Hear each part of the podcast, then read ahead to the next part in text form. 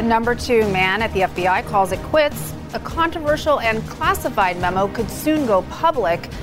And a big moment nears for President Trump. This is the State of America tonight.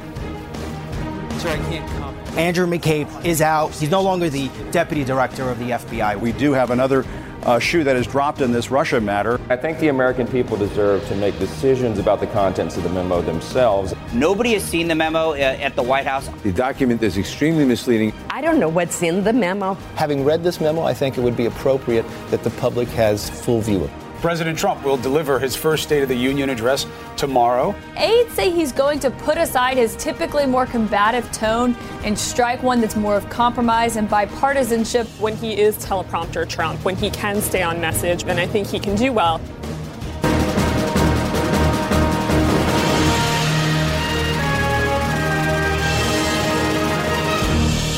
Hello, I'm Kirsten Powers, live in New York, in for Kate Bolduan, and this is State of America.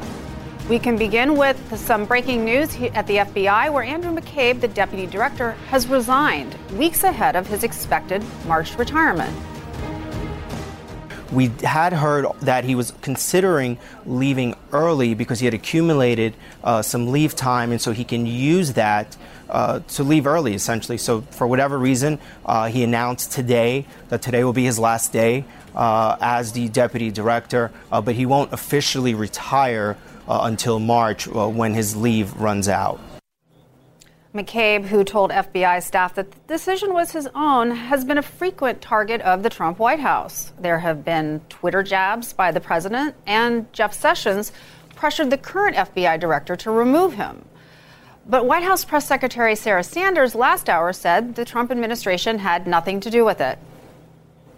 The president stands by his previous comments, but in terms of the uh, situation today, as I just said, we've seen the reports just as all of you have. We don't have any specific comments, and I would refer you to the FBI for any specifics uh, on the things that are taking place today. And McCabe's departure comes as the House Intel Committee could vote to release a classified memo on the FBI.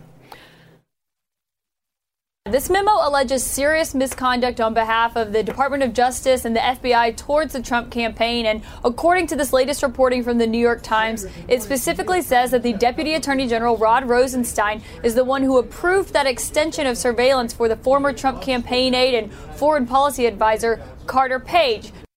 Democrats claim the memo written by Devin Nunes, a Republican congressman and a former Trump transition official, is just the latest attempt to undermine Robert Mueller's investigation.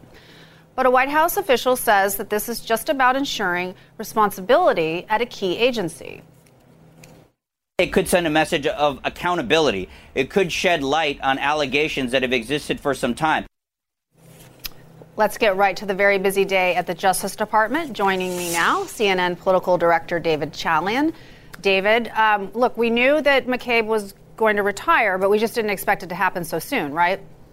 Uh, that's exactly right. And, and Kirsten, I mean, uh, I don't think anybody is surprised that Andrew McCabe is not a welcome figure in the Trump administration. Uh, you noted the tweets earlier. President Trump has made his dislike for McCabe uh, quite clear. In fact, uh, just recently, he was boasting uh, to reporters about how Andrew McCabe used to be the star of his campaign trail speeches because he constantly brought his name up uh, because of his wife's run for office at a state uh, state level office in Virginia, where she received five hundred thousand dollars from Terry McAuliffe, then the governor of Virginia's PAC, and as you know, Terry McAuliffe is closely tied uh, to the Clintons. So Donald Trump would bring up McCabe all the time to sort of question his um, his truthfulness, his unbiased position as deputy director at the FBI.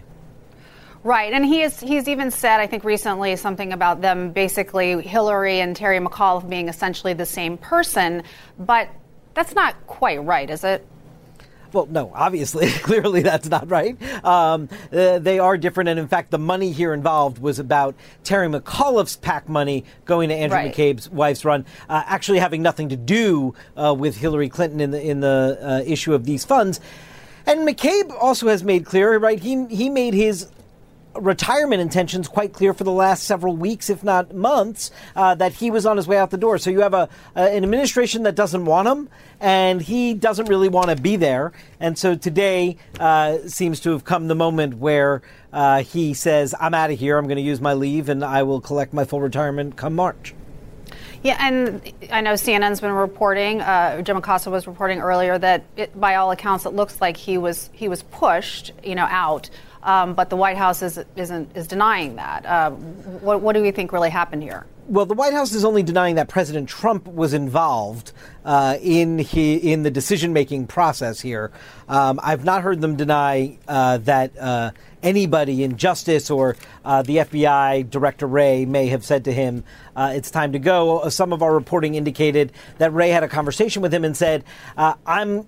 Putting my team together, you're clearly not going to be part of that team, so you've got to make the me- next move. Jim Acosta reported that was a conversation that Wray had with McCabe, uh, so I guess the writing was on the wall for him. All right. Thank you very much, David Chalian. Sure. Thank you. And all of this is coming as President Trump prepares to deliver his first State of the Union address Tuesday night. He gave us a preview today. We worked on it hard, cover a lot of territory, including our great success with the markets and with the tax cut. And it's a big speech, an important speech. We cover immigration. CNN's Dan Merica is at the White House. Hi, Dan. Um, Hi there. What, what, what are we hearing uh, that the president's going to say tomorrow night? It seems like it's going to be a speech that balances looking back at the last year, which Trump has a lot to be proud of. He's always going to talk about the economy, as he often does. He'll talk about the stock market for sure, and a speech that looks to sell America on what he wants to do for the next year. Now, that's where things get tough for him. We are told that immigration is going to be a key aspect of this speech, that the president is going to use the bully pulpit and kind of the grandeur of the moment in his first State of the Union address to sell that immigration plan that his administration rolled out last week. Now, it was met immediately with criticism both from the left and from the right. Uh, Democrats did not support what he wants to do with the wall, with tightening uh, immigration laws. Republicans did not like the way he treated DACA recipients in that bill. So he's going to try and use this speech to bring them together. That's a that's a hard, uh, a tough thing to sell during the State of the Union, as both sides will stand up at different moments when they support uh, what he is saying. That'll be very evident. The divide will be very evident during that speech. He will also, we're, we're told, uh, talk about infrastructure, a plan he wants to propose in the coming months to sell as something that could bring Democrats and Republicans together in this midterm election year. Uh, that also has been something the president has promised for really for months now, ever since he took office, and hasn't yet to roll out. So it's kind of the the, the bill that is always the next one up. And the president says, and his, his, his advisors say that that will come also in this State of the Union address. Uh, Sarah Sanders was asked today if she could finish the sentence, The State of Our Union is. That's a very traditional sentence that many presidents have used during these addresses. And her word of choice was incredible, Kirsten. okay, well, that gives us a taste for uh, what we'll be seeing tomorrow night. Thanks a lot, Dan. Thanks and politics and pop music collided at this year's Grammys. Amidst all the music, musical performances and big name celebrities, one of the president's favorite Twitter targets appeared. He had a long-time fear of being poisoned. One reason why he liked to eat at McDonald's. Nobody knew he was coming, and the food was safely pre-made. That's it. We've got it. That's the one. You think so? Oh, yeah. The Grammy's in the bag? In the bag. Clinton joined John Legend, Cher, and others in reading excerpts of the book Fire and Fury. But while the crowd may have loved it, one top Trump official did not. Nikki Haley t- tweeting, I have always loved the Grammys, but to have artists read the Fire and Fury book killed it. Don't ruin great music with trash. Some of us love music without the politics thrown in. For its part, the White House says it doesn't know if the White House watched the show or not. And coming up, a shakeup at the FBI, the deputy director stepping down earlier than expected. Could this be related to the classified memo from House Republicans about FBI behavior? The panel joins me next.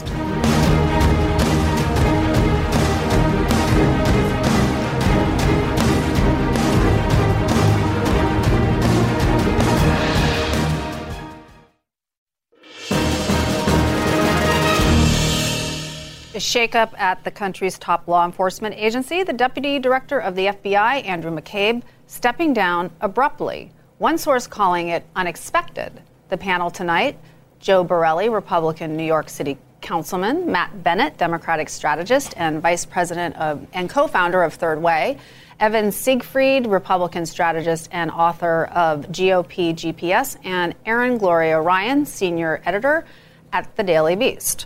So I guess we'll start with the McCabe news. Um, Matt, we knew that he was going to be retiring in March, and so he's leaving about a month and a half early, I guess. Um, what, uh, I mean, what is, is this news? I guess is the question. Uh, certainly is news. The question is why. We don't really know yet. Uh, Sarah Huckabee Sanders says that the White House had nothing to do with this, which is preposterous. Of course, the White House had everything to do with this. The president has been attacking McCabe publicly for over a year and, and uh, even more lately. So there's no question that pressure from the president caused this.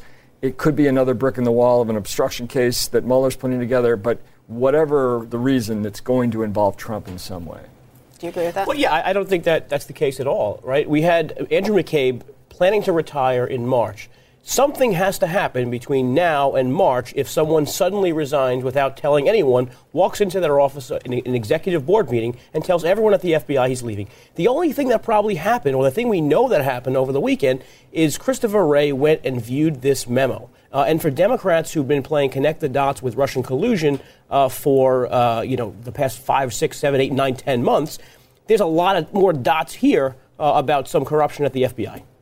I don't know. I think you're saying dots, and it's really just a random, or, and you're just drawing random lines. Whatever metaphor, smoke, fire, whatever metaphor. First of all, I think Matt is right that Andrew McCabe's position became untenable because he is having his name out there every single day, and he couldn't focus and do his job as deputy director. So maybe he thought it was in the best interest of the bureau. We still don't know. But what you're talking about with Christopher Wray going to see the memo, you have to remember that the memo is written by Devin Nunes. He is the one who wrote it. It's his opinion. So we don't. Uh, everybody's saying let's release the memo, but they won't release the information that he used to derive that. Mm-hmm. If I tell you that it's raining outside, uh, are you still going to go out and say, well, I should look outside and make sure it's still well, raining? Before before we get to the memo, and we are going to get to the memo, Erin, I just want your take on on this, I, because I think you know I, it was reported earlier on CNN that he was essentially McCabe was essentially pushed that mm-hmm. he was informed he'd no longer be sort of on the team, which is kind of a strange thing to do right before somebody retires, right? I mean, why do you have to go out of the way to let them know they're not on the team? Right. I think it's interesting, and I think everybody's reaction to this story is a reflection of our kind of strange nat- national mood right now.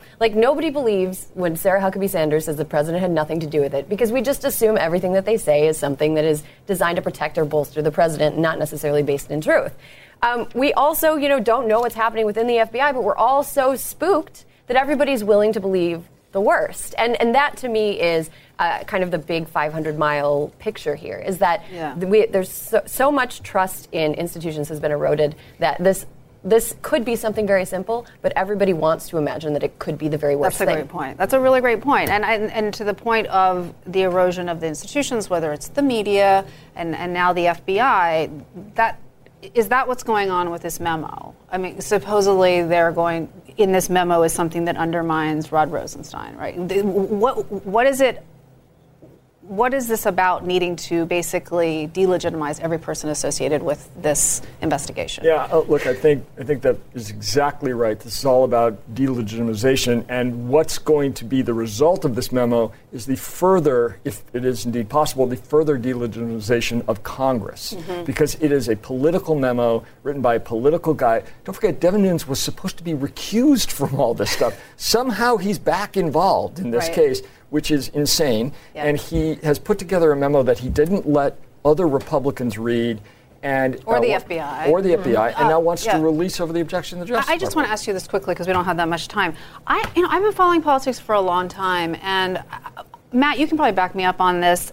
It used to be that Republicans loved the FBI and they loved law enforcement. yeah, well, and like, when did the FBI become this hyper biased? Like, even just forget liberal, just this idea that they're so untrustworthy. It's well, just, t- so it's just, it really just happened all of a sudden. Take I, the memo incredible. out of it. Let's take the memo out of it for a second. Who pressured Peter Strzok and Lisa Page to go out and have text messages, basically? but they were fired. Just answer my basically question. alleging. But, but this No. is this this goes to the erosion of credibility of the FBI. You have two But, but, unscripted you, but the FBI FBI was already being discredited long before those texts came out. I mean, we can have a whole separate conversation on the text. My point is that the idea uh, that the, that this this whole scale effort by the Trump administration and by now members of Congress, and I'm not saying the FBI is above reproach. I don't think they are. I think you can criticize them. I'm just saying Republicans have always treated the FBI as kind of sacrosanct, Well, I- I and now all of a sudden we're supposed to believe overnight they just became to this date, there is more evidence on its face organization. that the FBI had more problems than Trump did with anything to do with. Hold on, hold on. We had, we had, as a party, we would stand up to for law enforcement. We'd say blue lives matter, but now we've put an asterisk on it in the past 12 months because they are going after the one person in the Republican Party who has built a cult of personality around himself. Yeah. They matter unless they're going after us. Right. Listen, I've worked with federal law enforcement for many years, and they are some of the most upstanding people. They are not pro Clinton people. I know many FBI people. They're not exactly big fans of Trump, but I think that they can separate it, uh, that and do their job. And to Mueller's credit, he got rid of Peter Strzok the second he learned about that. That's about integrity. Right. So I think that we are seeing Mueller's investigation being the height of integrity. We're getting the music. All right, everybody, hold it. Uh, we'll be right back. Coming up, Hillary Clinton under fire for letting a former campaign advisor keep his job. We'll tell you why next.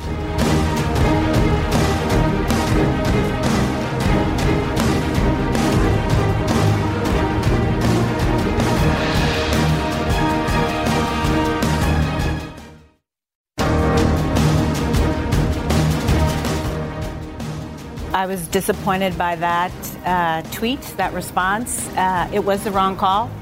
Uh, I wish she had said it was the wrong call. I wish she had said, you know, having to do it over, I would have fired him. I think that's actually true. I, I believe that she thinks that um, if I had to do it over again, I, I would fire him. That was Hillary Clinton's then campaign manager, Patti Solis Doyle, speaking earlier on CNN. Uh, Clinton, Hillary Clinton is under fire for protecting a man accused of sexual harassment during her 2008 presidential bid, overruling Doyle's recommendation to fire him. Clinton addressed the reports via Twitter, saying she was, quote, dismayed when the harassment occurred, but was heartened the young woman came forward, was heard, and had her concerns taken seriously and addressed. Back to the panel. Um, Erin, dying to know what you think about this. Um, well, I think a lot of things about this actually. Um, I think this this situation brings into relief the way that the conversation should go and the reason that the conversation around sexual harassment has not gone the way that it should go for a long time. The way that the conversation should go is that people that care about this should take an honest look at themselves and their own pasts and acknowledge when they've made mistakes and acknowledge how they've grown. Um, and then on the other side, you know, the other side of that is people, you know, not condemning somebody completely irreparably for having made mistakes in the past. I'm personally disappointed with the way that Hillary Clinton responded to this. Um, I don't think that we get to have it both ways, where we cheer victims for coming forward and then also don't really enact any punishment on the people that they came forward against. You, you don't get both of those things. Um, so I am disappointed in Hillary, Hillary Clinton, but I do think that people are capable of growth and that we have to give people room to grow if we expect to make any progress on this. But okay. so, Matt, I guess my my feeling about that is this was 2008. It wasn't 1950. I mean, I, it, Hillary Clinton is this women's leader, feminist. Why would she not know that this was not okay? It, it's a mystery. I couldn't agree more with Erin. Um, Yeah. She made the wrong call. Patti was right about that. Yeah. She should have fired him. It was uh, not close. Right. And this was a terrible mistake. And, and I don't know why she made the wrong decision, but uh, she should have apologized for it now. Because in this moment, when people have been looking to her as a leader, um, she had the responsibility of saying clearly that she did the wrong thing then. So I think she's made the mistake twice. Yeah, and I and, and she doesn't seem. It would be nice, I think, if she was a little more contrite. Right? I mean, I, I feel like in this tweet, she still was sort of not really Right. admitting Well, that and she she did didn't accept wrong. responsibility Yeah. No. at all, and that was very disappointing. On a moral level, not a political level. Yeah. And she is now essentially like Michigan State in that they knew about Larry Nassar and the abuse he was subjecting women to, and she allowed it by not punishing Yeah, him. slightly different And- scale. I wouldn't equate say, yeah. but I would say at the same time, Yeah. I found it very odd that she would still go to the Grammys or appear at the Grammys Yeah. reading a book by an author who is accused the UN ambassador Yes. of having an affair with the president. Yeah. And that is absolutely disgusting and being no basis for it. But she'd read it and think it's funny. Well, I that's a think she perfect, would perfect segue into Yep. our next topic, which I, I gather a lot of Trump supporters, a bunch of Trump supporters, um, you know, are pretty unhappy with the appearance of of, of uh, former Secretary of State and presidential candidate Hillary Clinton last night. Um, what's your take on it? Look, you know, it's not just Trump supporters that are getting upset about it. It was 20% of their ratings had disappeared in one year from the last Grammys to now. Uh, and I, I think, you know, this weekend, uh, Will Ferrell had, was on Saturday Night Live, uh, and he came out there and he did his George Bush impression, uh, and it was actually funny. And it was a nice reminder of a simpler time when, you know, celebrities made fun of our politicians in good taste and in good spirits. And, you know, SNL was a lot better back then, and the Grammys and music. And, I don't even understand. like- I mean, I watched it. I actually thought it was kind of insulting to Bush. Treated him like he was really dumb, and I guess it just wasn't about Trump, and so you don't No, have a no, problem no, no, with I was- look, I was a Bush fan. No, I- but- but yeah, but I, it I was in just better. I've, I've, dabbled, I've dabbled a little bit in, in comedy and journalism and, and, and that, and I've, I've noticed something in pop culture in the last year or so. People have gone insane about Donald Trump. They're incapable of honestly making things that are actually funny because they're too angry to be funny. And I thought the Grammys, even though I, I didn't catch the whole thing, the Grammys was really fully enmeshed in their, their Trump insanity. That they, they weren't able to separate Yeah. themselves enough to be funny and lighthearted and culturally relevant in a way that felt fresh and new. It just felt angry and suffocating, and I, I was a little disappointed. Yeah. Well, and I, I do also wonder if um, this would never actually happen, but if at the Grammys they got up and read a book that was written about Barack Obama that was filled with all sorts of salacious accusations, including that he had an affair with his UN ambassador who was sleeping her way to the top, and they were reading from it, I feel like there'd be a slightly different reaction from people. No question. I think I think our side has to be clear that w- when we would flip out over Yeah. that rightly, um, and and we always make the kind of false equivalence. If Obama did this, you know, every the place would be on fire. That's often true, but it's it's true on the other side as well. And uh, people need to um, do things in good taste. I will say to Erin though. Satire may be dead. It is very difficult to It's so satirize this president because he routinely lies and because he's, you know, eroding norms. It's it's totally different than Bush, who we just didn't like on policy grounds uh, Mhm. on the left. Yeah. What are your big thoughts on this? I, I think that satire is still alive. I think it's just comedy's evolving itself in a different way where it's a little bit meaner and at the same time it still can be funny but you have to have the sense of humor to appreciate it. Mm-hmm. I think people are divided but i think we are looking to, at things like the sean spicer snl stuff to unite us because even republicans who know sean spicer thought it was great in comedy gold. Mm-hmm. And i think that hopefully we can find something where we could all laugh together Yeah, well, and so then also I have heard from you know the perennial complaint of why is Hillary Clinton not go away thing. What what do you say to that? Um, well, th- I think that there's a lot of layers to that. Some people say that she should go away for reasons that make a little bit more sense and are less sexist than other reasons. Yeah. But the point is, these people who have good and bad motivations are agreeing, um, and so you have to you have to actually parse that. I think a lot of the people that want her to go away are kind of doing it for sexist reasons, but I think that there is a rational explanation for maybe needing a break from her. Well put. Thank you very much, everybody. This is day 375 of President Trump's administration, and that's the state of America. Tonight, check out our podcast, subscribe at Apple Podcast or your favorite app. We'll see you back here tomorrow.